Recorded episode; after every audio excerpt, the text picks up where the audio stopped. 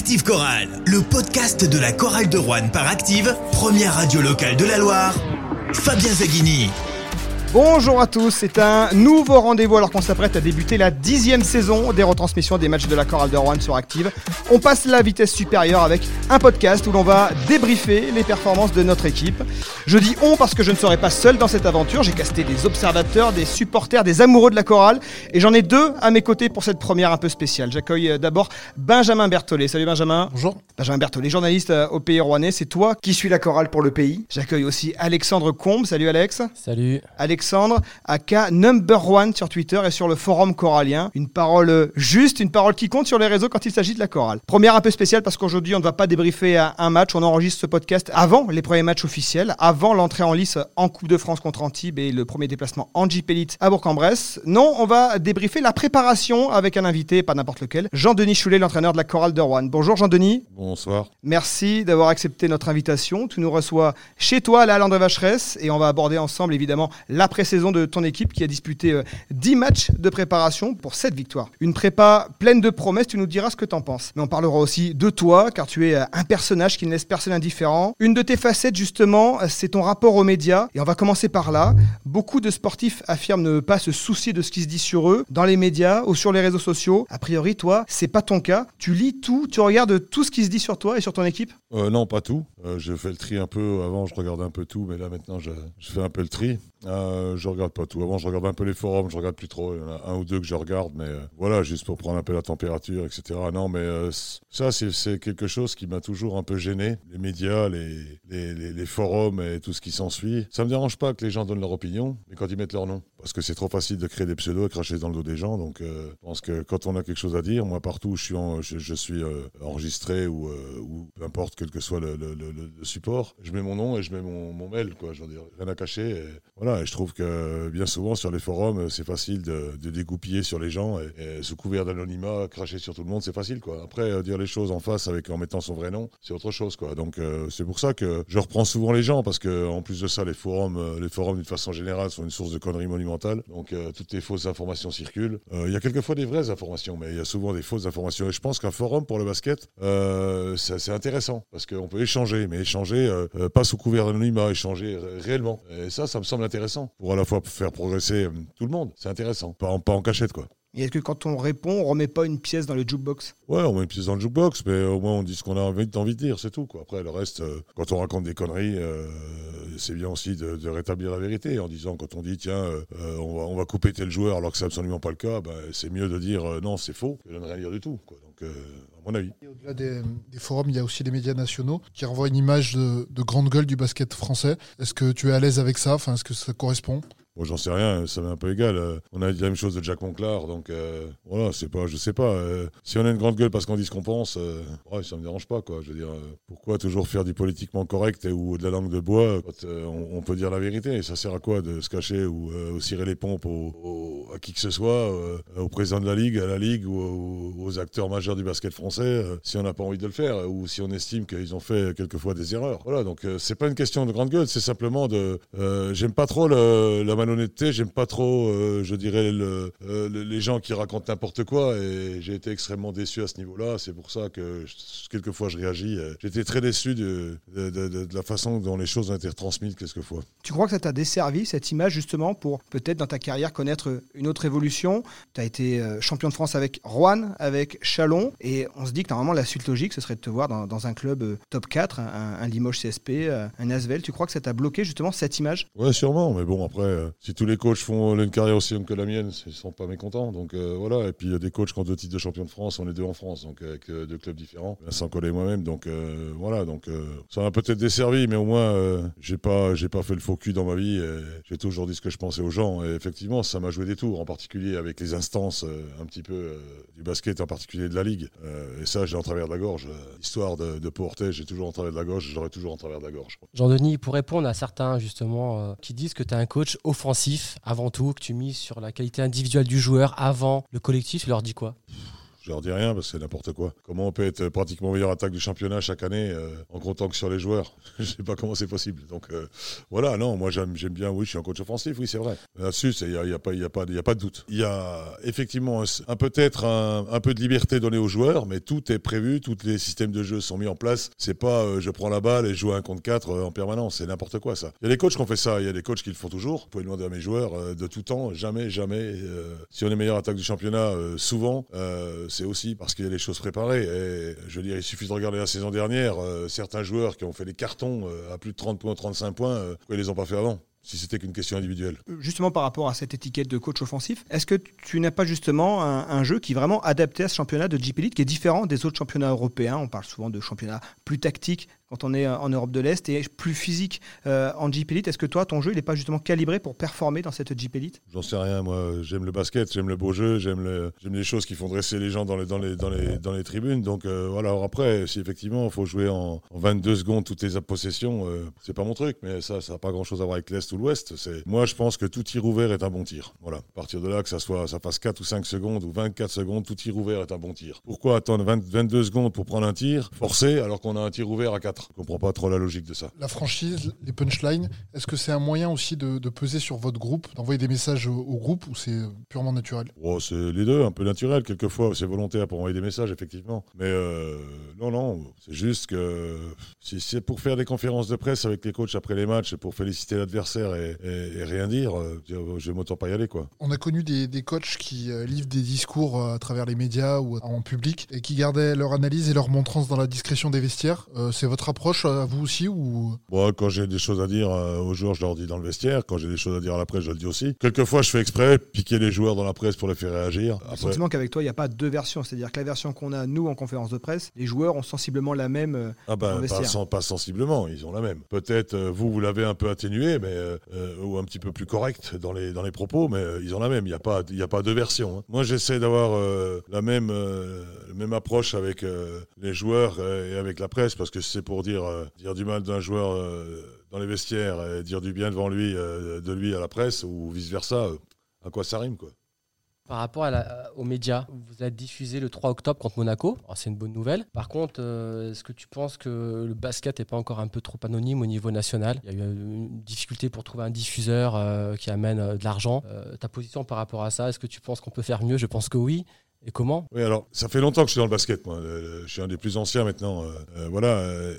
Et, franchement, ce qui arrive cette année, je veux dire, je suis plutôt content. que le basket passe sur une chaîne non cryptée et non payante, franchement, c'est bien. Après, un seul match, voilà. Mais bon, deux matchs avec le, sur leur site, apparemment. Franchement, c'est pour moi, c'est beaucoup mieux que de toucher 10 millions d'euros et de rester dans l'anonymat. Voilà, parce que maintenant, il faut payer sur tout. il faut payer sur tout. Il faut payer pour voir du foot, du basket, du handball, du golf. Il faut payer pour tout. J'estime que les gens, ils n'ont pas à payer tout le temps. Et que si notre sport veut être mis je pense que la gratuité, ça peut aider. Et je pense qu'effectivement, euh, si on présente un, spectacle qui soit un spectacle correct, il euh, n'y a pas de raison que le basket décolle pas. Et franchement, après, euh, je sais que la Ligue s'est tapée sur le ventre en disant Ouais, on a signé un contrat de 10 millions, c'est jamais arrivé. Ok, c'est jamais arrivé. Est-ce que notre sport a progressé au niveau médiatique grâce à ça? Je suis pas sûr. Est-ce que le basket a grandi grâce à ça? Je suis pas sûr. Est-ce que le basket va grandir grâce à des diffusions sur des chaînes ouvertes? Je pense que oui. Le basket, il souffre de quoi, à ton avis? C'est quand même le deuxième sport le plus pratiqué en France. Est-ce qu'il souffre de l'ombre de la NBA Est-ce qu'il souffre du, fait que c'est un sport de ville moyenne finalement euh, en France? C'est effectivement un sport de ville moyenne, mais il n'y a pas de raison que ça, euh,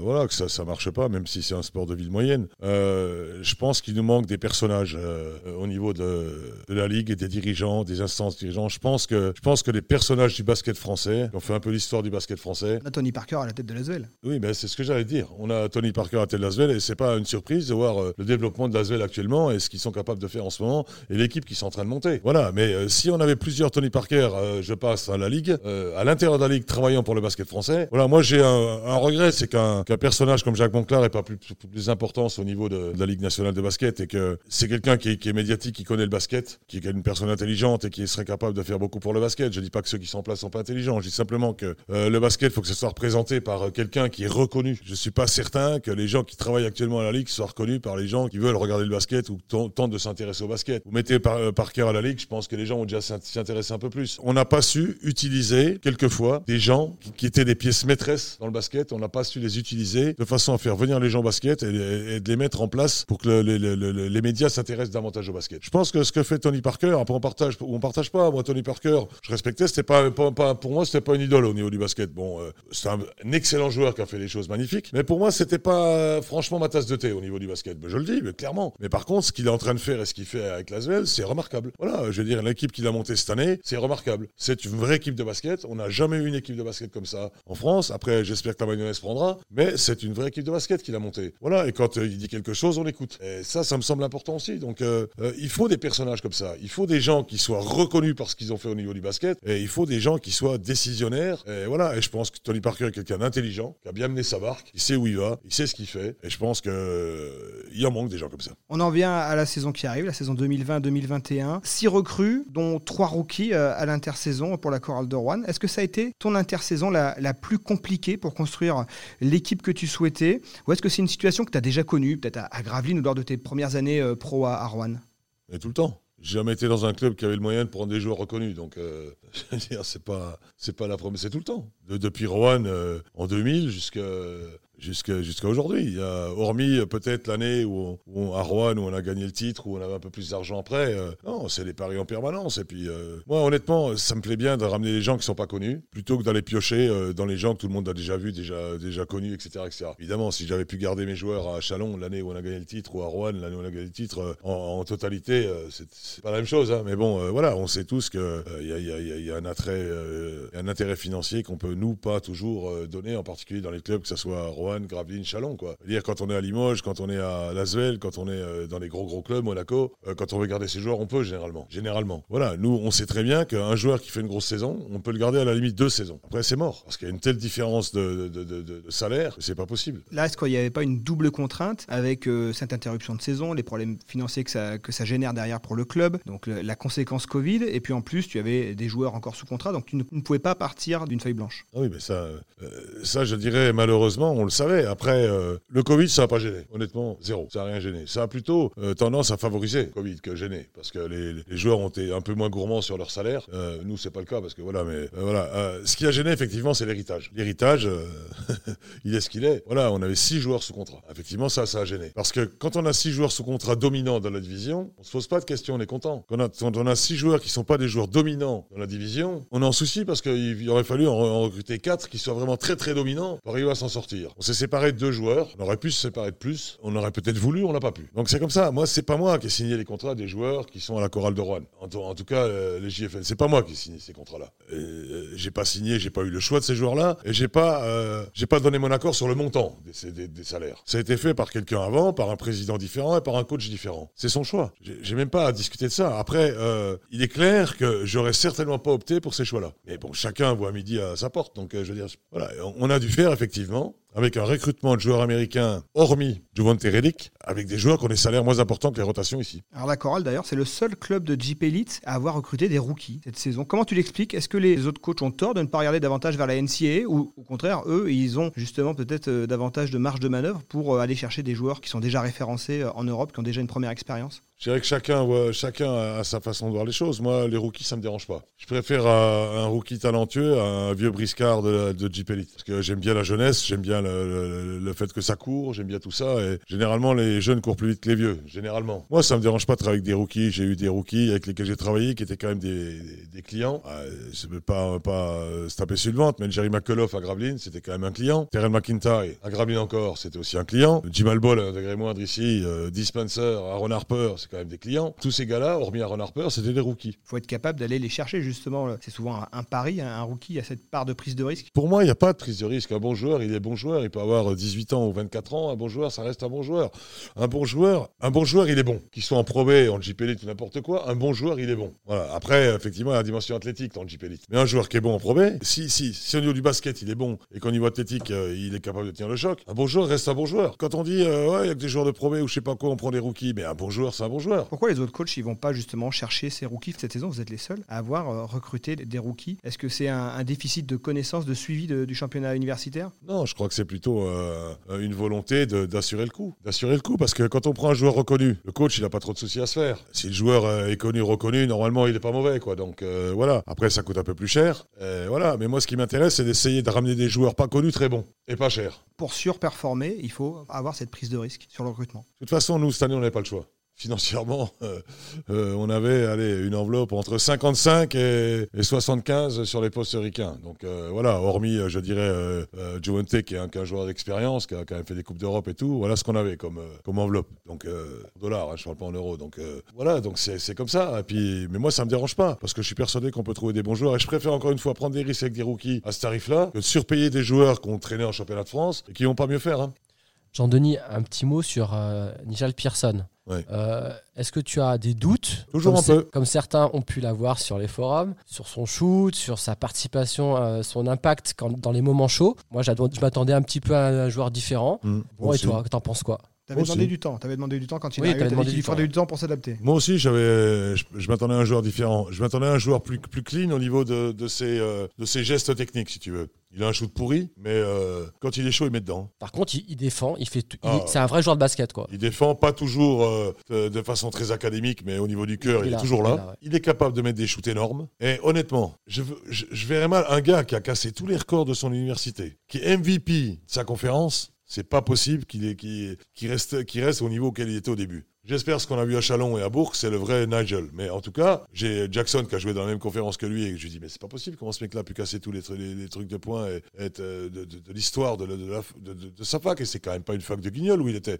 Je lui dis c'est quand même pas possible. Et, il m'a dit à, Chalon, il me dit voilà comment il, faisait. Effectivement, moi ce qui m'a gêné beaucoup avec Nigel, c'est son manque de lucidité sur les contre-attaques. Euh, et sur les drives, quand il va s'enferrer dans la raquette et prendre des contres sur la tête. Ça, pour moi, c'est une preuve qu'il n'est pas du tout au fait du niveau de la Jeep Elite. Encore, il est pas, Voilà. il est pas adapté là- encore. Là, il a, je pense qu'il commence à comprendre que c'est mieux qu'il reste un peu dehors et qu'il prenne ses tirs quand il est ouvert. Parce que sur catch and shoot, il est très bon. hein. Il y a un rookie pour l'instant qu'on n'a pas encore vu, Benjamin. Oui, c'est Jackson euh, Rowe. Il est blessé à la cheville depuis le, le début, la préparation. Qu'est-ce que son retour peut apporter à l'équipe? Qu'est-ce que ça peut changer? Ça change beaucoup de choses. Ça change pratiquement tout parce que c'est un poste 4 shooter à 3 points. Donc, euh, et, et certainement un des meilleurs shooters à 3 points de l'équipe. Donc ça veut dire que sur tous les systèmes qu'on a en place, euh, souvent il se retrouve en tête de raquette en, en- en poste haut. Soit son joueur est sur lui, il peut donner à l'intérieur sur Jovonte ou sur Bou- euh, Boubacar qui peuvent jouer les 1 contre 1. Euh, soit si on ne jouerait pas sur lui, il va, il va prendre dans le museau parce qu'il est très adroit à 3 points. Et en plus de ça, c'est un joueur assez bondissant. Le problème, c'est que on a, je dis on, euh, je dis bien on, le traitement de Jackson Rowe a été, euh, à mon avis, pris à la légère au début. Et maintenant, on court après, après toutes les solutions possibles pour trouver la, la meilleure solution. Mais quand même, Traitement je médical tiens, je tiens à rappeler, oui. Médical. Ça fait cinq semaines. Pour au départ, euh, on nous avait en gros dit qu'il y en avait pour 4-5 jours et qu'on verra après. Ça fait cinq semaines. Et au bout de cinq semaines, il peut toujours pas courir normalement et prendre des courbes normalement. Donc euh, là, il est encore incapable de faire de l'opposition. D'ailleurs, à ce sujet-là, moi j'ai demandé à ce qu'on ait plusieurs avis euh, médicaux de façon à être certain. Il va aller euh, consulter à Lyon un spécialiste pour qu'on ait un avis euh, tranché. Euh, voilà. Apparemment, il n'y a pas grand-chose. Il y a contusion osseuse. Mais contusion osseuse, a un petit problème sur un ligament, mais pas un ligament majeur de la cheville. Ça fait long, quoi, cinq semaines. C'est énorme, cinq semaines. Honnêtement, je vous le dis, je vous le dis clairement, hein, je commence un peu à perdre patience, quoi. Alors, tu as recruté 5 joueurs étrangers et un joueur français. Évidemment, Alexandre, tu as flashé, hein, parce que c'est le genre de joueur Ah, qu'on aime bien. Oui, Sylvain Francisco. Ah, c'est une pépite, ce, ce joueur. Tu le places comment dans ton Hall of Fame de- de- du recrutement entre les Jimal Ball, les Solo Diabaté, les Marco Paulin? Tu le situes comment et quel avenir tu, tu vois pour lui? Je pense qu'il est, il est du niveau de Jimal Ball, avec une marge de progression encore bien plus grande. Donc euh, voilà, après, il est beaucoup plus euh, attaquant que Marc-Antoine Euh, il est capable de défendre aussi fort, mais il est beaucoup plus fort en attaque. Et Solo, parce que moi je le rapprocherais plus d'un Solo Diabaté avec euh, peut-être un meilleur shoot. Ouais, euh, Solo Diabaté, il avait des, des qualités physiques euh, incroyables, mais il était beaucoup moins gestionnaire que peut l'être Sylvain quand même. Et donc Sylvain, tu lui sens ce, ce potentiel de meneur gestionnaire, parce que tu disposes déjà d'un meneur, Mathis Keita, qui a ce profil de meneur gestionnaire, et tu espères que Sylvain euh, tende vers ce côté pour avoir vraiment un profil complet? Euh, il n'a pas à attendre, il le fait là. hein. Depuis le début de saison, sur les matchs de préparation, en particulier contre les équipes de Jeep Elite, euh, il a été gestionnaire, défenseur, etc. Et il a bouffé deux fois DJ Cooper. voilà, ben, un jeune joueur français de 22 ans, bravo, quoi. Moi, je suis content. hein. Voilà, les gens autour toujours tendance à mettre des étiquettes en disant ouais, euh, coach, il veut prendre que des meneurs ricains. Je rappelle qu'on était champion de France en 2007. Le meneur, c'est Marc-Antoine Pelin. Il n'est pas américain. Euh, et donc voilà. Donc euh, moi, un bon joueur, c'est un bon joueur, qu'il soit américain, français, chinois, africain, ça n'a pas d'importance. Les joueurs, c'est pas en fonction de la nationalité. Hein. Sylvain Francisco, il arrive de Pro B, comme Ronald March. Ronald March, tu l'avais dans le viseur depuis quelques temps sur l'intersaison. Tu as pris la décision après avoir peut-être essayé d'autres pistes. Pourquoi tu as hésité à, à attirer ce joueur qui effectivement arrive d'Aix-Maurienne, qui a un parcours euh, un petit peu atypique. Il n'est même pas passé par la NCAA, il est passé par l'Inde, le Luxembourg, la, Suisse. Il avait des réticences? J'ai pas de réticences puisqu'il est là. Mais la seule chose, c'est que je peux pas faire n'importe quoi. Quand on est coach d'un club comme la Chorale de Rouen, on peut pas faire n'importe quoi. On peut pas signer des joueurs, etc., euh, etc., puis après se dire bon ça ira, ça va pas, on payera. Non, parce que si on paye, on peut pas les remplacer pratiquement parce qu'on n'a pas le budget. Donc euh, ça va, les conneries on a donné. Donc si on peut éviter, voilà. Donc pourquoi ce joueur est venu avec une période d'essai? Parce que il y avait quand même sur la, question athlétique, sur la question du jeu, il n'y avait aucun doute. Un joueur qui passe comme ça sous les radars, je me suis dit, il y a peut-être un truc caché qu'on ne connaît pas. Alors j'ai pris mes renseignements avec d'autres joueurs qui connaissaient, etc., qui étaient de mes amis aussi. Ils m'ont dit, non, non, au niveau humain, il n'y a pas de problème, c'est un super mec et tout, etc. etc. Avec Guillaume, on a pris des renseignements, euh, président de Maurienne, qui connaît très bien, parce qu'il a passé X années là-bas, Guillaume. Donc voilà, non, non, on nous a dit, euh, après on s'est dit, ben, il a une période d'essai d'un mois. Euh, si ça fonctionne, et ben à ce moment-là, ben, il n'y a pas de problème.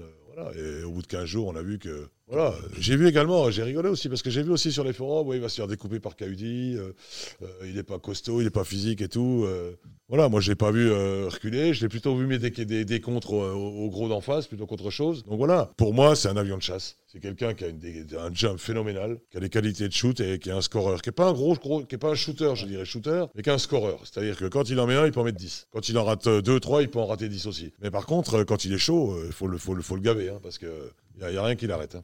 Il y a une notion de prise de risque sur Ronald March, sur Sylvain Francisco, sur les rookies, moins avec euh, Juvonte Reddick, Alexandre. Oui, Juvonte Reddick, c'est un, un pédigré autre. Euh, comment tu as réussi à le convaincre de venir à Rouen, sachant qu'il a pu être sollicité ailleurs, ou peut-être que lui, personnellement, il avait d'autres projets? Comment tu as réussi à l'amener à Rouen, celui-là? Il avait Dijon, parce qu'il les avait fracassés en Coupe d'Europe. Je connais très bien son agent ricain depuis 25 ans. Ça a un peu aidé. Ce qu'il faut savoir, c'est que dans le recrutement, si vous restez en France, si vous ne déplacez pas, si vous n'allez pas boire des bières avec les, agents ricains en Summer League, mais ça paraît bête, mais c'est malheureusement comme ça. Euh, si vous les connaissez pas, vous, fêtes rarement des bonnes affaires. Parce qu'à la limite, eux, ils s'en foutent. L'important, eux, c'est qu'ils mettent place de joueur, quel que soit le club ou à la limite, voilà. Mais quand vous connaissez les gens et qu'ils savent ce que vous êtes capable d'apporter à un tel joueur, etc., etc., ça change la donne. Et moi, ce que j'ai un peu pour moi, c'est que j'ai quand même permis à certains de bien remplir la gamelle. Donc euh, ça veut dire que euh, des joueurs comme euh, des joueurs comme euh, McIntyre, des joueurs comme Dispenser, comme Aaron Harper, comme Mark Sellers, comme Clint Capella, comme Mathias Le Sort, comme tous ces gens-là, comme le pire, c'était, c'est pas le pire, mais enfin celui qui a, vraiment fait un bon terrible, c'est AJ Slaughter. Il a pris 500 000 euros au Pana après l'année de à Chalon. Donc les agents, ils savent que si jamais ils passent un peu avec moi, ça peut doubler, tripler, quadrupler le salaire l'année d'après. Voilà. Pourquoi parce que moi, déjà, j'aime les joueurs. Je suis plutôt un player coach qu'un coach qui va leur gueuler dessus en permanence. J'aime les joueurs, j'aime le beau jeu, j'aime le talent. Voilà. Quelquefois, ça s'accorde pas avec certains joueurs parce que j'aime le talent. J'ai honnêtement du mal avec les besogneux. C'est malheureux à dire. C'est comme ça. Il y en a un qui est passé par, qui, qui, était ici, un intérieur, qui est passé à Strasbourg après, Matt Howard, qui, a fait des, qui fait des choses super. Hein. Jamais j'aurais recruté un Matt Howard. Moi, les bûcherons qui jouent au basket, c'est pas trop mon truc, quoi. Je veux dire, voilà. Je préfère euh, de la fluidité, de l'élégance, de un dispenser, c'était élégant. Un, Ronald March, quand c'est élégant sur un terrain, c'est. Moi, j'aime ça. Voilà. Après, bon, il faut aussi des, des fois des besogneux qui mettent de, qui... mais ce que j'entends souvent, euh, souvent dans le Sud-Ouest, c'est oh, il faut envoyer du bois, faut mettre des, envoyer du bois, mettre des pains, il faut jouer au rugby. Au basket, c'est autre chose. Donc, euh, j'ai pas cette mentalité-là. J'essaie de faire défendre mes équipes proprement, et je fais cette erreur-là chaque fois, de pas être assez, je dirais, truqueur ou tricheur en défense, parce que pour moi, mettre les mains sur un gars, c'est pas défendre. On, l'a vu avec des échanges avec les arbitres en pré-saison. Moi, je, suis régalé. C'est de pire en pire, j'ai l'impression. Mais maintenant, on peut mettre la main en permanence sur le joueur. Donc on annule tout le joueur. Il suffit de poser la main sur la hanche du joueur et il peut plus partir. Donc voilà. Moi je suis pour le qu'on touche pas. À la limite contact avec le coude, mais qu'on arrête les mettre les mains sans arrêt. Alors il y a des équipes spéciales et des coachs spécialistes de ça depuis des années. Moi c'est pas mon truc. Moi j'essaye, mais je, suis un imbécile parce que je devrais pas le faire. J'essaie d'apprendre à mes joueurs de pas mettre les mains à défendre proprement, alors que je devrais faire le contraire. Mais bon, c'est comme ça. Hein. On va basculer sur les joueurs français. On va commencer par euh, le symbole de la formation rouennaise, Thomasville. Thomasville qui euh, franchit des paliers euh, année après année. Il est à la depuis 2014. Est-ce que cette année, il peut encore grappiller euh, du temps de jeu et sur le poste 1 notamment? Sur le poste 1, je pense pas. Thomas n'est pas un meneur de jeu. Faut arrêter de penser que Thomas en faire un meneur de jeu. Thomas, ça peut être un super 2. Il a un bon tir, il défend très très fort, il est capable de finir des contre-attaques, il a un gros jump. Il faut juste qu'il arrête de penser que c'est le petit gamin du club. Thomas, je lui dis, quand tu sors d'un écran, c'est pour shooter. C'est pas pour prendre la balle et regarder à qui on passe la balle. Tu sors d'un écran, c'est pour shooter. Il a du shoot, il est capable de faire des choses. Il manque pas grand chose, ça peut arriver. Il manque une étincelle pour que ça parte. Parce que franchement, c'est un bon 2 et je vois pas pourquoi on veut lui faire grappiller des minutes en poste 1. Enfin si, en ce moment je vois pourquoi, mais autrement, euh, je dirais que je vois pas, il n'y a pas de raison. Il est très bien en poste 2, il est très très bien en poste 2. Il a fait un travail considérable à Chalon euh, au niveau défensif. Après, il faut qu'il mette ses tirs. Il faut qu'il rate, qu'il rate pas les petites choses. Mais bien sûr qu'il a une grosse, encore une grosse marge de progression, mais il faut que dans sa tête et que l'entourage arrête, oh, il est formé au club, c'est le petit gars du club, etc. Non, non, c'est un joueur de basket, le petit gars du club, c'est fini. Et quand tu sors des écrans, tu prends les shoots, mon gars. C'est ça, quoi. C'est ça l'important. Alors, t'as raison, le petit gars du club, c'est plutôt Maville, c'est plutôt Arthur Boyas maintenant. T'as tenu à, le conserver cet été alors qu'il aurait pu éventuellement s'aguerrir en Pro B. Est-ce que c'est le meilleur choix pour sa progression? C'est la meilleure option pour ton équipe? En cas d'absence d'un arrière euh, ou d'un ailier en cours de saison Alors ça, c'est une grande discussion et en plus, on est, on est presque allé au clash avec son agent parce que, évidemment, euh, oui, euh, il serait mis en probé, il serait mis en probé. Déjà, qui dit qu'il allait jouer en probé? Comment c'est? Quel coach peut dire, c'est sûr, il va jouer 20-25 minutes en probé? Personne ne peut le dire. Deuxièmement, il a encore une année sport à faire. Pourquoi il la ferait pas? Il peut très bien la faire, s'aguerrir, prendre un rôle de leader encore plus important, etc. etc.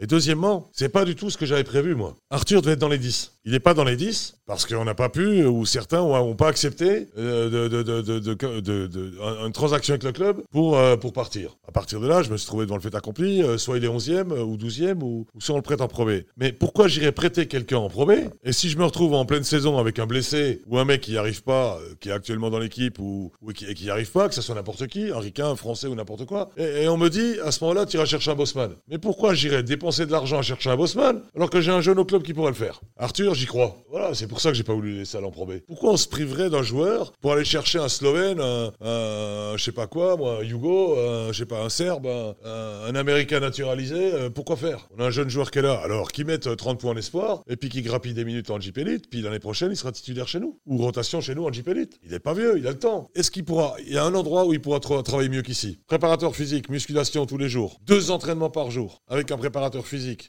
des soins, n'est à plein temps. Il va trouver ça où? Alors Benjamin tout à l'heure a parlé de tes punchlines. Quand tu es revenu en début d'année, tu avais ménagé personne et surtout pas les, JFL. Elles sont comment tes relations avec les, anciens, Clément Cavallo, Mathis Keita et Steve Youfat Elles sont bonnes. Peut-être moins bonnes dans quelques temps, mais elles sont bonnes. Euh, voilà, mais encore une fois, il y a des joueurs qui sont là, on sait très bien Clément Cavallo et pas nous mettre 15 points et dire bon par match. Dire bon, il est capable encore de le faire. On sait très bien qu'il va pas nous mettre 15 points. Mais par contre, il a, a une chose, il a du cœur, il a de la volonté défensive, etc. Et l'année dernière, c'était primordial parce qu'on avait des gars qui s'en foutaient. Cette année, ça l'est un peu moins parce qu'on a des gars qui défendent. Que ce soit les Ricains ou n'importe qui, ils défendent. L'année dernière, Clément, c'était l'energizer parce qu'on avait des gars qui pensaient plus à l'attaque qu'à la défense et qui n'avaient pas envie de se faire mal en défense, surtout à l'extérieur. Lui, il avait tout le temps envie de se faire mal. J'ai dit plusieurs fois en conférence de presse et l'année dernière, j'ai expliqué que Clément Cavallo, j'en voulais bien 10.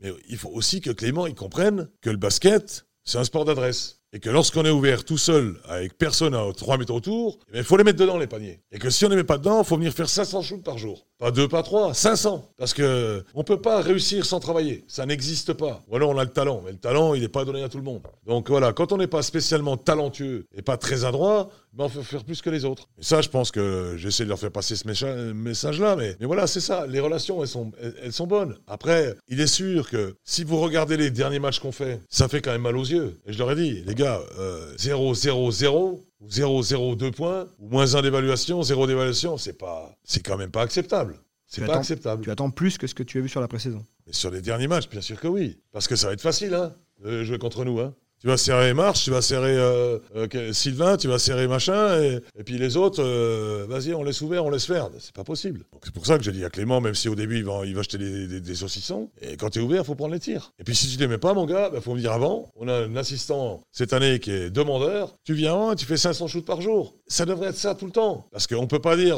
je shoot pas parce que je suis pas très adroit, et puis pas, pas faire ce qu'il faut pour l'être. Petite anecdote. Lorsque je suis arrivé à Chalon, on demande aux joueurs de venir 15 minutes avant, comme ici. milieu de saison, les joueurs arrivaient 30 minutes avant, 80%. Fin de saison, les joueurs arrivaient 45 minutes avant, 100%. Sans amende, sans obligation, sans rien. Mais il s'était rendu compte, surtout grâce à John Robertson, qui lui venait tout le temps avant, faire des exercices de dribble, des shoots, un peu d'étirement, etc., etc. C'est comme ça que ça marche. Euh, quand on dit, il faut les obliger à venir, on n'a pas gagné. Quand ils viennent tout seuls, on a gagné. Et c'est ce qu'on a fait à Chalon. Et pourquoi on a été champion aussi cette année-là C'est parce qu'il y avait cet état d'esprit-là. Et là, les gars qui se sentent pas à droit, bah, plutôt que de pas shooter, il bah, faut qu'ils viennent faire des séries de tirs. Ça ira mieux. Hein. Mais là, ils viennent, à, ils viennent à combien de minutes avant, là, actuellement, les Coralliens? Bah, Ici, il y a une routine qui est particulière parce qu'il y a, y a des choses qui se font. Ici, il y a la routine. Euh, on va en salle de muscu, euh, on fait un peu de travail de muscu, on fait un peu d'élastique, on fait un peu de, on fait un peu de trucs, 15, 20, 30 minutes, puis après on va faire. Mais, mais faut pas oublier une chose. Ça, c'est bien. Hein. Je, je pas. Tant mieux, mais même si je suis pas élastique, moi. Mais bon, le principe, c'est de mettre des paniers. T'aimes aller voir plus sur le parquet que dans la salle de muscu. C'est ce qu'on se dit à Guillaume tous les jours. Je pense qu'il ferait mieux de faire 300 shoots par jour que d'aller faire 30 minutes d'élastique. C'est mon avis. Faire de la musculation, euh, tu sais très bien, vous savez tous très bien que c'est mon truc à moi. Moi, j'en fais tous les jours pratiquement. Euh, mais moi, j'ai c'est plus de l'entretien. J'ai pas besoin de voilà. Mais euh, je pense que la musculation pour les sportifs professionnels, deux fois par semaine, eh bien, on n'a pas besoin de beaucoup plus. Hein. Deux fois par semaine, mais on vraiment à presque à, à plus pouvoir lever les bras à la fin de la séance, oui. Mais si c'est tous les jours, faire 30 minutes tous les jours, 40 minutes tous les jours, puis pas être fatigué en sortant, moi je préfère qu'ils savent faire des shoots sur le terrain. Alors tu parlais de feuilles de stats et de joueurs qui noircissent les, colonnes. C'est tes Américains qui ont bien noirci les, colonnes sur la pré-saison. Et on en parle avec Alexandre. Alors justement, avec tes US, euh, tes relations sont toujours les mêmes qu'il y a 10 ans ou maintenant tu es un peu plus paternaliste avec eux? Je crois que c'est pareil. Hein. C'est la même chose. J'ai moins boire, de, moins boire de bière avec eux maintenant, mais euh, autrement, c'est la même chose. Euh, ils viennent à la maison. S'ils ont un problème, ils viennent à la maison. S'ils veulent manger un morceau, ils viennent à la maison. Moi, je ne suis pas un coach qui qui met toujours des barrières avec ses joueurs. Il en faut des barrières, mais je pense qu'il il doit avoir respect mutuel. Voilà, je pense que quand on leur dit quelque chose, ils écoutent. Euh, on n'est pas obligé de les punir, on n'est pas obligé de manger une salle à part. C'est pas mon truc. C'était le truc de certains coachs, ça. Après, c'est leurs affaires. Moi, c'est pas. Moi, j'aime bien aussi décider pas mal de choses. Moi, je préfère qu'un joueur joue dur pour moi parce qu'il m'apprécie, plutôt qu'il joue dur pour moi parce qu'il me craint. Donc euh, voilà, il y, a deux façons de voir. Les coachs servent, c'est souvent euh, marche ou crève. On a vu ça par le voilà. passé. Voilà, ça, après des fois ça se passe pas bien. Euh, moi, ça s'est souvent très bien passé dans ma carrière parce que ça fait un moment maintenant quand même. Ça s'est très mal passé avec un ici d'ailleurs, deux, ce qui a coûté mon, ce qui, a causé mon départ. mais bon voilà, ça arrive. Mais quand on a passé 11 ans quelque part, j'aurais dû partir avant d'ailleurs. Mais quand on fait 11 ans, c'est trop, c'est trop, beaucoup trop. Donc voilà. Pour revenir à cette notion de, de paternalisme, est-ce qu'il y a pour entretenir une relation différente avec des joueurs américains qui sont évidemment loin de chez eux, encore plus pour les rookies qui vivent leur première expérience euh, comme ça, loin de leur, euh, de leur cocon à l'étranger Il y a besoin d'avoir cette proximité en plus pour euh, pouvoir en tirer le maximum je pense. Je pense que pour, tu as dit le mot juste, pour essayer d'en tirer le maximum, il faut pas qu'ils se découte de blues. Et pour pas qu'ils de blues, il faut s'en occuper. Il faut s'en occuper. Les... Moi, j'ai amené Jackson Wall. J'ai montré quels étaient les bouchées. je lui ai dit, voilà, là, c'est le fromage. voilà, je l'ai amené, etc. Ma fille a fait la traductrice euh, quand ils passaient le, quand ils apprenaient à conduire parce qu'ils sont venus sans savoir conduire des voitures euh, manuelles. Euh, donc voilà, il faut s'en occuper. Il faut s'en occuper. C'est le coach qui fait ça? C'est fort ça, parce que c'est pas tous les coachs de, de qui font ça, donc c'est Choulet qui fait ça. Je sais pas. moi, ça me semble on n'est pas aussi tous à Rouen. Donc euh, il y a aussi, euh, je sais pas, peut-être que je ferai Paris aussi d'ailleurs, mais bon, euh, je sais pas. Moi, moi, il me semble important que les joueurs soient bien, savent, sachent où manger correctement, où acheter leur viande. Ça, me semble important. Après, peut-être que c'est n'importe quoi, mais c'est comme ça. Je changerai pas. Donc voilà. Et puis, je me suis battu pour que les joueurs aient des voitures automatiques. J'y suis arrivé. Je me suis battu pour avoir une télé, une smart TV. J'y suis arrivé. Je me suis battu pour qu'on ait la fibre. J'y suis arrivé aussi. je me bats pour que chaque fois qu'un joueur rentre dans un appartement, avant qu'il arrive la première chose qu'il est, c'est Internet, capable de communiquer avec ses, proches et euh, quelque chose dans le frigo. Voilà, ben on y arrive. Euh, ça fait des années, des années que je me bats avec ça. Bon, ici à la chorale, ils ont, ils ont bien, ils ont bien percuté là-dessus depuis. Ils n'ont pas eu besoin de moi cette année pour ça, mais euh, peut-être pour les voitures automatiques, mais mais pour le reste, ça me semble important que le gars qui est déjà complètement dérouté, quand c'est des rookies qui sont complètement perdus, qu'il soit au moins aidé au moins au départ. Quoi. Après voilà quoi, quoi ça rime. L'une de tes premières décisions lorsque la saison s'est arrêtée du confinement, ça a été de faire revenir Guillaume Quintard ici à tes côtés, que tu avais connu euh, dans les années 2000 lorsqu'il était notamment au centre de formation. Est-ce qu'il n'y a pas un partage naturel des rôles entre vous deux en mode euh, good cop, bad cop auprès des joueurs? Je sais pas si c'est comme ça, mais il y, a, surtout un partage des valeurs. Partage des valeurs sur le terrain, en dehors du terrain. Moi j'ai besoin de parler. J'ai besoin de parler après les matchs, j'ai besoin de discuter après les matchs, j'ai besoin de temps en temps, quand ça va moyennement bien, etc., de parler avec quelqu'un. Malheureusement, c'est pas faire un jour à max, mais euh, on n'est pas de la même génération. Il n'y aurait pas cet échange-là. Moi, j'ai besoin euh, d'aller boire une, bière un soir après un entraînement, quand on a fait un mauvais entraînement, un très bon entraînement. Euh, Guillaume est là, Guillaume est là.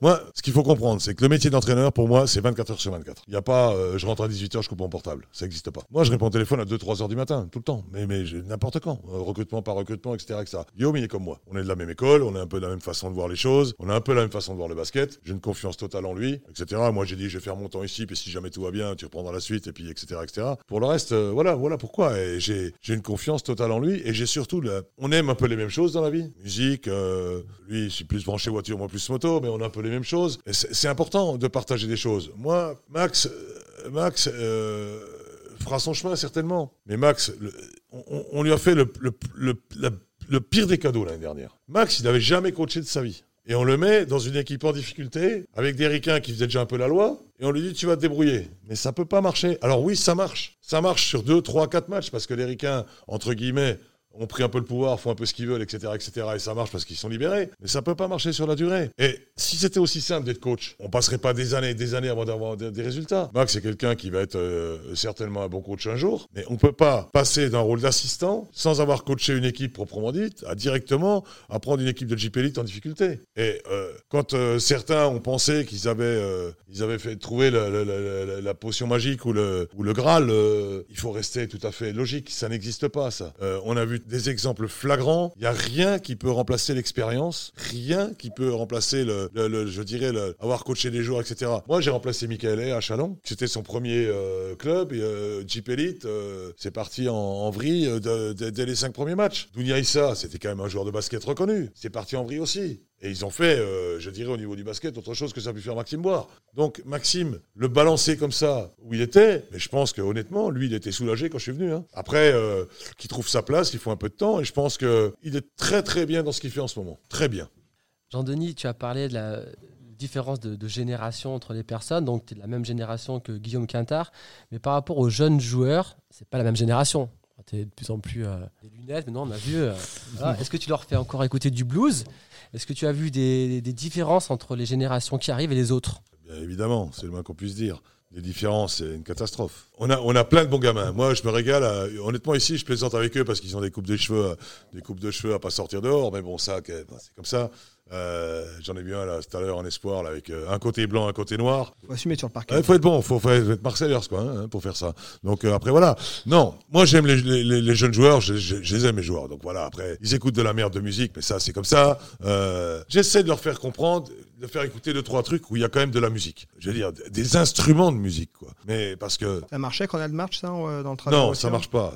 C'est sûr que ça marchera pas. Ah, j'ai fait écouter quand même euh, Sam McLean. Il a dit ah coach c'est bien ça. J'étais content. Moi déjà d'écouter un truc euh, voilà qui ressemble à, de la musique. C'est honnêtement les nouvelles générations. Bon, on a, quand on était jeunes nous, moi en particulier, je faisais gueuler mon père parce que j'écoutais du rock. Mais euh, j'écoutais aussi Georges Brassens parce que Georges Brassens fait partie des gens qui sont pour moi exceptionnels. Georges Brassens pour moi c'est le top du top au, au niveau français. J'ai jamais entendu quelqu'un avec des paroles pareilles. Je connais toutes les chansons de Georges Brassens. Les 11 albums, je les connais par cœur. Voilà, moi, euh, on dirait pas, hein, mais Georges Brassens, pour moi, c'est un, un maître. C'est, voilà, c'est quelque chose. J'attends qu'une chose. J'ai pas encore l'occasion, ça allait me recueillir sur sa tombe parce que c'est quelqu'un qui a bercé toute la jeunesse et qui était quelqu'un qui était euh, aimé par mon père et ça m'a toujours fait quelque chose d'écouter Georges Brassens. Voilà. Peut-être que tu passes à côté de chanteurs à texte hein, dans la playlist de tes joueurs. Ah, je suis pas sûr. Je suis pas sûr parce que les motherfuckers et, et my nigger, je pense pas que ça soit vraiment quelque chose qui, qui soit de près ou de loin euh, proche de, de Brassens. Après, moi, je suis un amoureux du blues et on sait tous que le, le blues c'est l'origine de la musique. Donc après, voilà. J'écoute du rap aussi. Hein. Voilà. Après, je sais très bien euh, que quand je leur mets de la musique, euh, que si j'en mets Proud Mary le samedi matin, ils me regardent avec des yeux comme ça. Mais bon, c'est pas grave. Au-delà de la musique, est-ce que ça demande euh, d'avoir une autre gestion avec ces, ces joueurs, avec ces nouvelles générations? Est-ce qu'ils sont plus ou moins sensibles à, à l'autorité, à ton discours? C'est plus difficile qu'avant? Non, non. Non, il faut être honnête avec les gens, c'est tout. La base, c'est l'honnêteté. Si on est honnête, ça passe, quelles que soient les générations. Si on dit quelque chose à quelqu'un qu'on fait derrière dans son dos, ça marche pas. Par contre, il faut être honnête. Donc voilà, après, ça fait mal des fois. hein. Des fois, euh, j'aimerais bien être malhonnête, parce que des fois, je sais que j'ai des choses, ça fait mal. Mais bon, euh, je préfère les dire, que ça passe mal, plutôt que de rien dire. Donc, euh, ou, de faire le faux cul. Donc euh, voilà, après, c'est comme ça. Comme je dis, moi, j'ai j'ai 62 ans cette année, dans pas très longtemps. Je cours plus le cachet. Le jour où je où j'aimerais plus me lever le matin pour faire du basket, je resterai chez moi. Je vais pas aller courir pour avoir un contrat supplémentaire pour aller à la retraite. Je pourrais l'être dans pas longtemps. Moi, j'aime le basket. J'aime lever le matin. J'aime travailler avec mes joueurs. J'aime aller à la muscu. J'aime bien être challengé un peu parce qu'il y en a qu'un qui me challenge cette année, c'est Jackson Rowe, parce que les autres sont très loin derrière. Mais euh, c'est ça que j'aime. Et puis ça me prouve que je suis encore euh, jeune et que je suis encore là. Voilà, c'est ça qui me plaît. Le reste, euh, courir pour avoir un contrat supplémentaire, franchement, ça ne m'intéresse absolument pas. Mais absolument pas. Le jour où j'aimerais plus ce que je fais, j'arrêterai. C'est clair. Quand j'aurai plus la passion, j'arrêterai. Alors j'essaierai peut-être de faire autre chose. Certains disent ouais, ce serait bien, tu serais toi directeur sportif ici ou directeur etc. Tu t'occupes du club et tout. Pourquoi pas? Parce que c'est vrai que c'est un truc super intéressant. Puis quand même, 5000 personnes avec la saison de merde qu'on a fait l'année dernière. 5000 personnes dans la salle. Moi, je suis arrivé, 5... on a fait pratiquement, quand je suis revenu, je vais pas dire de conneries, pratiquement 5000 guichets fermés tous les matchs. Mais où ils font ça? À Levallois? Non. À Monaco? Non, non, mais voilà, c'est... Moi, honnêtement, tous les matins, je me lève, tous les matins, je suis content de venir bosser. Mais est-ce que tu devrais aller dans un bureau On t'imagine que vivre au milieu de tes joueurs, finalement? Je suis pas obligé d'être dans le bureau, hein. je peux être aussi autour de la salle, euh, on peut travailler différemment. Mais par contre, je serais, moi, si j'étais manager général ou si j'étais directeur sportif, je ferais tous les déplacements. Hein. Ça, c'est sûr. Hein. Je ne resterais pas ici pendant que l'équipe est à l'extérieur. Ça, c'est sûr que je ferais tous les déplacements. Hein. Alors Jean-Denis, directeur sportif, euh, ça ne serait pas une présence un peu encombrante pour un coach? Il faudrait qu'il fasse avec tes débriefings, j'imagine. Bah pourquoi Jean-Louis Jean Bord, il gueule autant que moi. Hein, et à Dijon, ils font d'excellents travail. Hein. Comment se passent euh, les relations en interne au club depuis, depuis ton retour? C'est un long débat, ça. Hein. c'est très compliqué, très compliqué parce que euh, on manque de personnel. Voilà. Alors je sais que ça fait sourire certains quand on a dit on cherche un bénévole pour le club, pour aider, mais vous pouvez pas vous imaginer. J'ose pas le dire parce que les, les coachs, s'il y avait des coachs qui écoutent ce que je vais raconter, là, ils vont se de ma gueule. Mais on, fait des choses, mais qu'on doit même pas, même pas faire, même pas s'occuper, même pas, vraiment même pas. Je veux dire, je vais pas dire que j'en fais autant quand je suis arrivé en 2000, mais euh, pas loin. Quoi, c'est des, des petits des petites choses du quotidien, c'est. Euh, Petites choses du quotidien, mais pas que des petites choses du quotidien. Mais beaucoup de choses. Alors on a essayé de remettre, euh, faire des fiches de poste, remettre la kiné dans ses attributions. La kiné, elle n'est pas là pour laver les maillots. La kiné, elle est là pour faire rediguer les soins aux joueurs. Le coach, euh, l'assistant, il n'est pas là pour s'occuper des déplacements ou pour s'occuper de, X choses. Il est là pour faire du basket. Le coach, moi, il veut faire un peu plus de choses parce qu'il a du temps et puis qu'il n'a pas d'enfants en bas âge, donc c'est pas gênant. Mais il nous manque, honnêtement, il nous manque un team manager, un attendant, mais d'une façon cruelle cruel. On a un président qui est, tout le monde le connaît, Manu, qui est une, pris une dimension euh, internationale énorme, qui n'a pas le temps d'être là. Et on a un directeur général, Nicolas Revray, qui est encore directeur d'Orphéor et qui a un boulot prenant et qui a également du mal d'être là. Donc c'est vrai que pour nous, c'est très compliqué. Mais c'est très compliqué pas sur des tâches majeures, parce que les tâches majeures, ils peuvent les assumer. Mais c'est compliqué sur des conneries. Ce matin, on a fait essayer les shorts aux joueurs parce qu'on a eu des shorts qui n'allaient pas, etc., etc. On a perdu une heure à trouver les shorts, ils étaient dans la boîte aux lettres. Après, euh, on, a fait essayer les shorts. On a, c'est tous des trucs qui perdent un temps fou, quoi.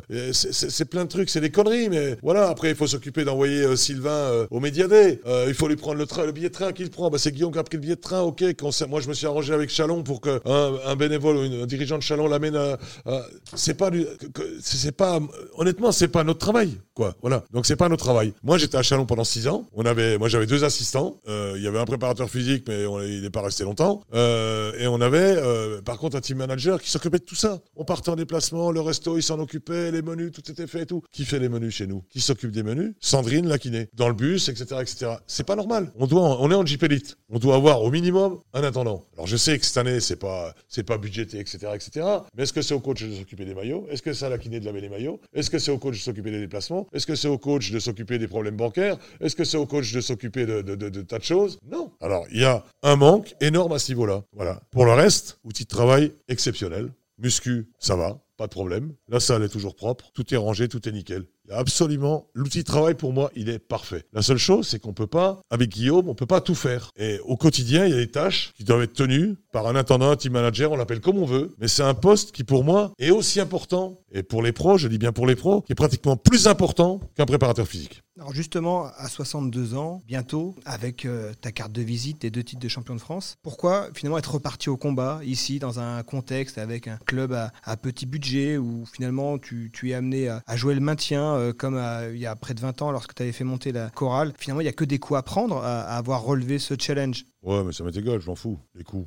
Qu'est-ce que j'ai qu'est-ce que approuvé Je pense que je suis encore capable de faire des choses intéressantes au basket. Je suis encore capable de, de, de, de faire des coups intéressants et, de faire des bonnes saisons. J'ai encore une fois la passion et quand j'aurai plus, j'arrêterai. Je me sens pas euh, has-been ou quoi que ce soit au niveau du jeu, au niveau des systèmes de jeu. Je me le sens d'autant moins parce que je vois chaque année avec plaisir que deux, trois équipes prennent euh, en partie mes systèmes de jeu souvent et, les gardent et les utilisent. Euh, c'est risque zéro pour moi. J'habite ici, j'ai pas besoin de maison de fonction, j'ai pas besoin de voiture de fonction, j'ai pas besoin. euh, j'ai ma moto, j'ai tout ce qu'il faut, j'ai mon téléphone, j'ai mon ordi. Moi, c'est que du, que du plaisir de venir travailler. Moi, le- la pire des choses pour moi, c'est l'inactivité. Je deviens fou. Donc, euh, comme ça, c'est au moins clair. C'est important de, de le faire à Rouen, euh, la région où tu vis depuis 20 ans, même si tu n'es pas natif d'ici. Euh, C'est vraiment le plus. Je suis pas natif d'ici, mais ici, c'est chez moi. Je suis pas natif d'ici. Et je suis fier d'être franc-comtois, et en particulier, je suis très fier d'être né dans le Houdou. Mais euh, ici, c'est le- l'endroit où j'ai passé le, plus de temps dans ma vie. Et c'est certainement l'endroit où je vais mourir. Donc à partir de là, je suis chez moi ici. Je parle pas au club, hein, mais dans la région. Et Rouen, les gens peuvent dire ce qu'ils veulent. C'est une belle, c'est une belle région. C'est une belle, c'est une ville qui est sympa. Il y a eu un très beau travail de fait les dernières années pour euh, rendre la ville un peu plus, euh,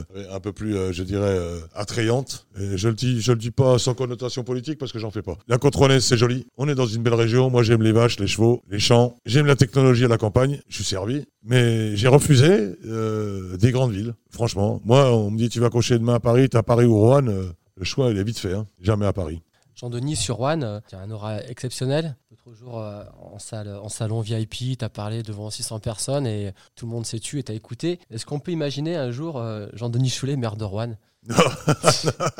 ah ça non, merde de engagé, euh, li- ou engagé merde dans de- une équipe Merde de pouilly à la limite, mais non, non, même pas, non, pas merde, non, c'est pas mon truc. La politique, franchement, c'est pas mon truc, ça a jamais été. Vu mon parler, comment je pourrais faire de la politique, quoi? Je peux pas. Et puis, euh, je peux pas, et honnêtement, je n'aime pas. On va revenir en basket. C'est quoi ton objectif euh, justement pour cet exercice qui arrive? Est-ce que la chorale va lutter pour le maintien cette saison? Ouais, je pense que oui. Je pense que oui, parce qu'on a quand même un effectif qui est, qui est un peu limite. Et quand les gens nous auront scoutés et, et nous auront et, seront appuyés où il faut, on, on, on a, on va avoir. Mais ce que, ce que, ce que je, je pense par contre, c'est que on a une équipe qui a envie de faire des trucs, qui a envie de jouer ensemble, qui a envie. On a tous des, on est un peu des, des under- un underdogs.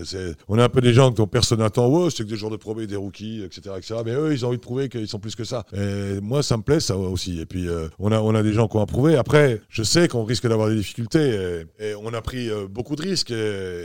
Ouais, on a une équipe surtout qui a un état d'esprit complètement différent, quoi. Voilà, on avait des joueurs l'année dernière qui jouaient à domicile, puis quand on était sur- qu'on avait fait 50 km en dehors de là, ils en avaient plus rien à foutre. Donc euh, c'est compliqué. Hein. J'ai toujours expliqué. Cette année, on défend. On dit tiens, c'est un choral, ça défend cette année, ça défend. Mais la défense, c'est 80% de volonté. La technique défensive, je veux dire, quand on défend sur 1 contre 1, quand on défend sur la balle, faut pas s'appeler Einstein pour savoir ce qu'il faut faire. hein. Après, dans les rotations défensives, c'est différent. Mais euh, tous les coachs de, de, JP Leaf savent défendre. Euh, tous les coachs sont pas des joueurs qui ont envie de défendre. Et euh, l'année dernière, euh, on avait des joueurs qui n'avaient pas envie de défendre. Après, euh, faut se poser des questions. Attention. Hein, euh, imaginons euh, Marche se blesse ou Steven Francisco se blesse. Il n'y a, pas de marge. Nous, pour qu'on fasse une bonne saison, faut qu'on passe à travers les blessures. Puis il y a une autre donnée, avec des jauges qui s'annoncent réduites dans les salles avec le protocole sanitaire, il y aura peut-être moins le public qui pousse euh, l'équipe euh, qui reçoit, et donc peut-être euh, l'occasion d'aller faire des coups à l'extérieur dans, des- dans des salles euh, qui sont généralement hostiles. Ça peut Ouais, jouer. les salles hostiles, c'est chez nous. Et puis après, euh, les salles vraiment hostiles, à part le Portel, mais c'est pas hostile, c'est plutôt euh, bon enfant et, et qui pousse vraiment fort. Ouais, Limoges un peu, mais bon, euh, voilà, je sais pas. En plus, moi, si tu veux, me branchez pas sur le problème du Covid, parce que c'est quelque chose qui me, qui me gratte, mais d'une force incroyable. Donc, j'en peux plus de cette histoire-là. Je veux dire, genre, je- on entend tout et son contraire. Donc, à la fin, ça, ça- ça fait six mois. six mois, laissez-nous vivre, s'il vous plaît. Le niveau de la Jeep Elite, comment tu le vois? Est-ce qu'il y a une hiérarchie euh, vraiment euh, établie? En Villeurbanne qui est vraiment au-dessus ou et derrière ça suit ou... Je pense que Villeurbanne est au-dessus sur l'effectif. 15 joueurs professionnels, euh, tous les postes triplés. Ouais. Après, il faut les faire jouer. Il faut savoir aussi ménager l'ego des joueurs parce que c'est pas gagné. Hein. Euh, voilà. Après, Monaco va pas être mal. Puis Monaco, il y a quand même un coach en face qui aura, à mon avis, une grosse envie de, de rivaliser avec Lasvel. Euh, on sait tous pourquoi. Euh, voilà. Je pense que sur le papier, Lasvel a fait la meilleure équipe possible au niveau des joueurs. Il n'y avait pas mon Baobab quand ils sont les à jouer. Donc, euh, avec le Baobab, euh, ça change la donne. Hein. Parce que, euh, encore une fois, si on était champion de France en 2010 en 2017 avec Chalon, euh, Moustapha Fall est en grande partie responsable de ça. hein. Donc, quand il n'est pas là, c'est quand même plus facile d'aller mettre des lay dans la raquette. hein. Donc, après, il y a deux coachs qui sont des jeunes coachs.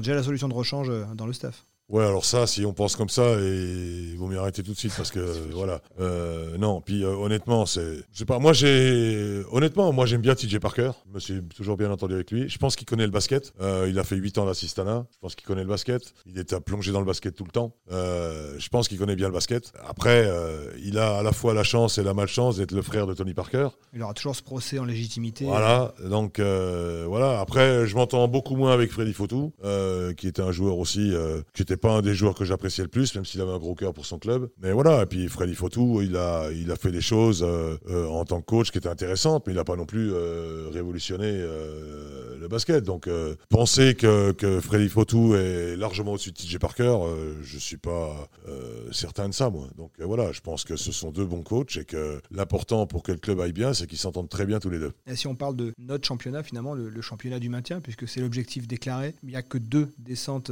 cette saison, donc ça fait quand même une épée de Damoclès en moins sur la tête. Et surtout les équipes qui ont eu des, préparations euh, chamboulées, contrairement à, à vous, contrairement à Rouen, où finalement on est passé entre les gouttes? Un, on est passé entre les gouttes. Euh, oui, on est passé entre les gouttes si on veut. On a quand même été chamboulé par la préparation parce que Jackson ne va pas jouer un match. Mais on a été. Euh, Nicolas Revray et les dirigeants, enfin surtout Nicolas, euh, étaient très brillants dans la venue des Américains, puisqu'on a eu tous nos Américains en premier en France. on est le seul club à l'avoir fait. Et là, encore une fois, ça touche un domaine que moi je maîtrise pas, c'est le domaine politique. Donc là-dessus, on n'est pas mauvais. Après, on va essayer d'être aussi bon au niveau sportif. Mais on n'a pas été trop perturbé, euh, hormis Jackson euh, et Ladji. Euh, on n'a pas été trop perturbé, mais quand je dis Ladji, heureusement qu'on a eu le nez de faire venir Boubacar quand même. Un, parce que c'est quand même quelqu'un qui prend de la place, et je pense que Ladji a encore mis quelques années avant d'arriver à son niveau. C'est les joueurs qui vont en profiter pour le moment, parce que rapport qualité-prix, on ne trouvera plus. Et c'est un joueur qui va se développer, hein, parce que ce joueur-là, par exemple, pour parler basket, il n'a jamais défendu en homme Il faisait que de la zone dans son université. Donc il est un peu perdu, mais quand il va comprendre les principes de la défense en homme ça va être mieux. Il est en post-formation ici, en quelque sorte. Voilà, et puis c'est pour moi un jeune joueur, même s'il a 25 ans, 24, 25 ans, parce qu'il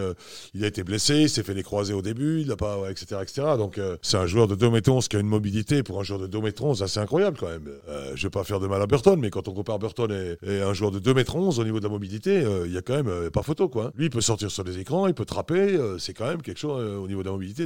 C'est intéressant. Après, il a beaucoup, beaucoup, beaucoup de progrès à faire euh, au niveau de son travail de haut panier, même au niveau de la gestuelle et au niveau de tout ça. Mais c'est quelqu'un qui peut arriver à faire quelque chose d'intéressant. Hein. Donc avec un axe 1-5 prometteur, avec euh, ce roster jeune, peut-être inexpérimenté, mais qui met beaucoup d'énergie, vous allez arriver à mettre deux équipes derrière vous. Ah, j'espère qu'on en mettra plus, j'espère, mais bon, on ne sait pas, on sait pas. Comme je te dis, nous, si on passe à travers les blessures cette année, touchons du bois, on devrait, on devrait euh, faire quelque chose d'intéressant. Si on a nos joueurs cadres blessés, honnêtement, c'est pas leur jeter la pierre. Mais les joueurs qu'on a en rotation, c'est pas les joueurs qui vont nous apporter au niveau de, du scoring et qui vont pas nous apporter au niveau des, moments décisionnels au niveau d'un match. Ce sont des, guerriers, des combattants qui sont importants dans un groupe. Ce sont pas les joueurs qui vont aller nous mettre 20 euh, points ou 25 points en attaque. Hein. L'important, d'où l'importance d'avoir euh, une équipe qui reste à l'abri entre guillemets des blessures, quoi.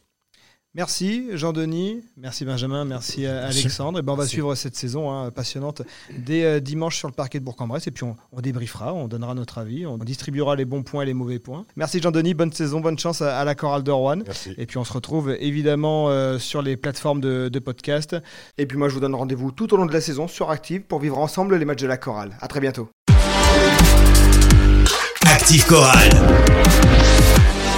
Le podcast.